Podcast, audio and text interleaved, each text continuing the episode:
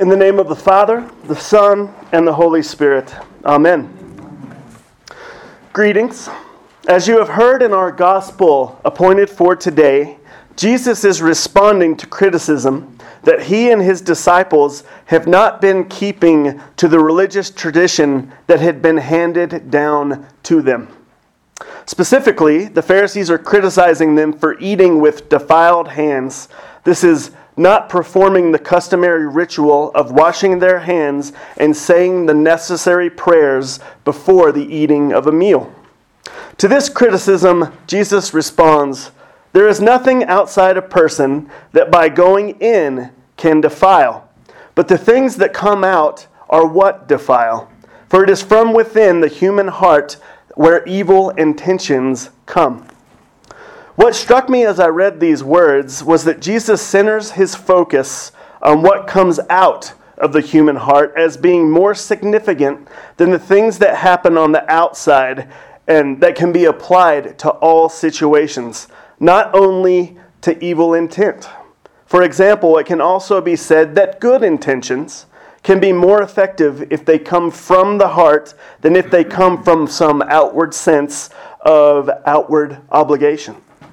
This can also be applied to the way in which we live our lives from day to day.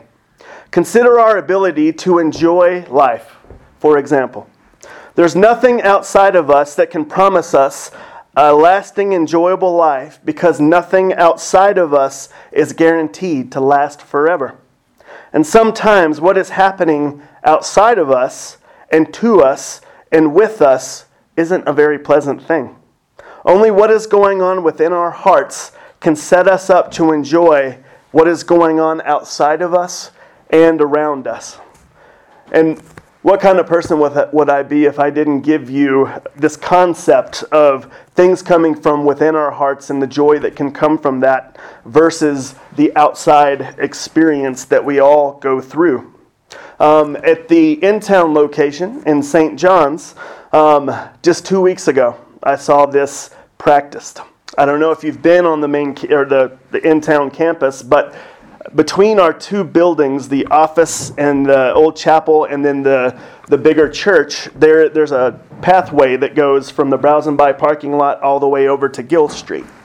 And I was getting, uh, it was actually quitting time, uh, so I was getting ready to leave and had leaving and getting home and the rest of the day on my mind. And I had changed clothes because I was going to work out, so I, I didn't look like this in clerical gear at all.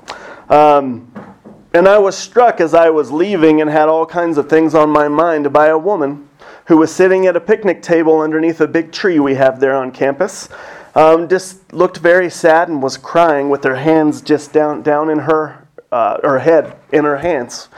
And I, I had that internal battle that I think all of us have when we walk up on something like that, where I thought, my wife's expecting me, you know, and my I got a, tonight's my night to cook dinner, and then I'm putting our son Jackson to bed. And I thought I I was heavily heavily tempted. You know, I could walk by. I'm not even wearing my priest clothes, and nobody would know the difference. And at first I did. I walked right on by, go into my car, and then all of a sudden, something hit me. I was just like, what am I doing? I need to go see what's going on. So I turned around, went back and kind of sat at the other end of the bench from this woman, and I said, Hi, very softly, didn't want to startle her. And, you know, she, she, got caught in an embarrassing moment, which is so weird and strange and awkward in our day and age of being that vulnerable outside where people can see you. So at first she met me with a, "What are your intentions, good sir? Are you hitting on me?" And I, uh, I said, "No, ma'am." I said, "I know I don't look like it right now, but I'm the associate priest at this church, and I just see you look very sad, and I'm just curious.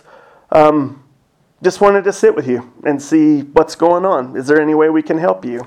And she went on to tell me her story, which is one of those very sad and very tough lives. But she said, "I have hope." Because I only have two days left in town. Everything for me here has fallen apart, but my family is coming to pick me up, and I'm going back to California to start over. Um, and she explained how she had been to several different agencies and, and asked for help, and no one had been able to help her, so she didn't know how she was going to get through the next two days. Um, so I, I told her, Well, we've got some resources, and why don't you join me for dinner? Um, so we went across the street to the Lotus Cafe, had a great conversation, and had um, set her up for the next two days until her family arrived. And how I was blessed by her, it ties into the gospel and the concept I was trying to explain, as she had this not very well worn white coat that had stains all over it. But as we were, were leaving and she got set up to be at a hotel for the two nights until her family arrived, she told me, I want to give you this for how much you have blessed me. And she said, I know it's not much, but because of, look at the pockets there's a little P on, like, and I know it's a Patagonia coat, but she said, I, it, I don't want it to, that I'm giving you a Patagonia coat. That P stands for pastor. And you have been the face of Jesus to me today. And I thank you for that. And I bring that back to the gospel of how I was ready to just walk on by and get on with the duties of the day um, for the closing of the evening. But something inside my heart clicked and was and I had the opportunity to walk right on by and would have never known probably what happened to this woman's name was Abby. Um, but as I was talking about the, um, I set my sights on external circumstances, and all of a sudden, the side of my heart kicked in and said, "You can make a difference here."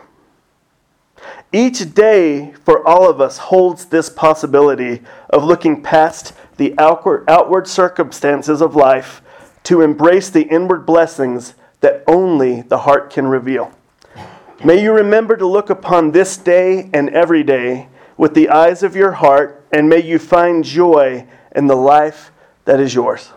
Amen.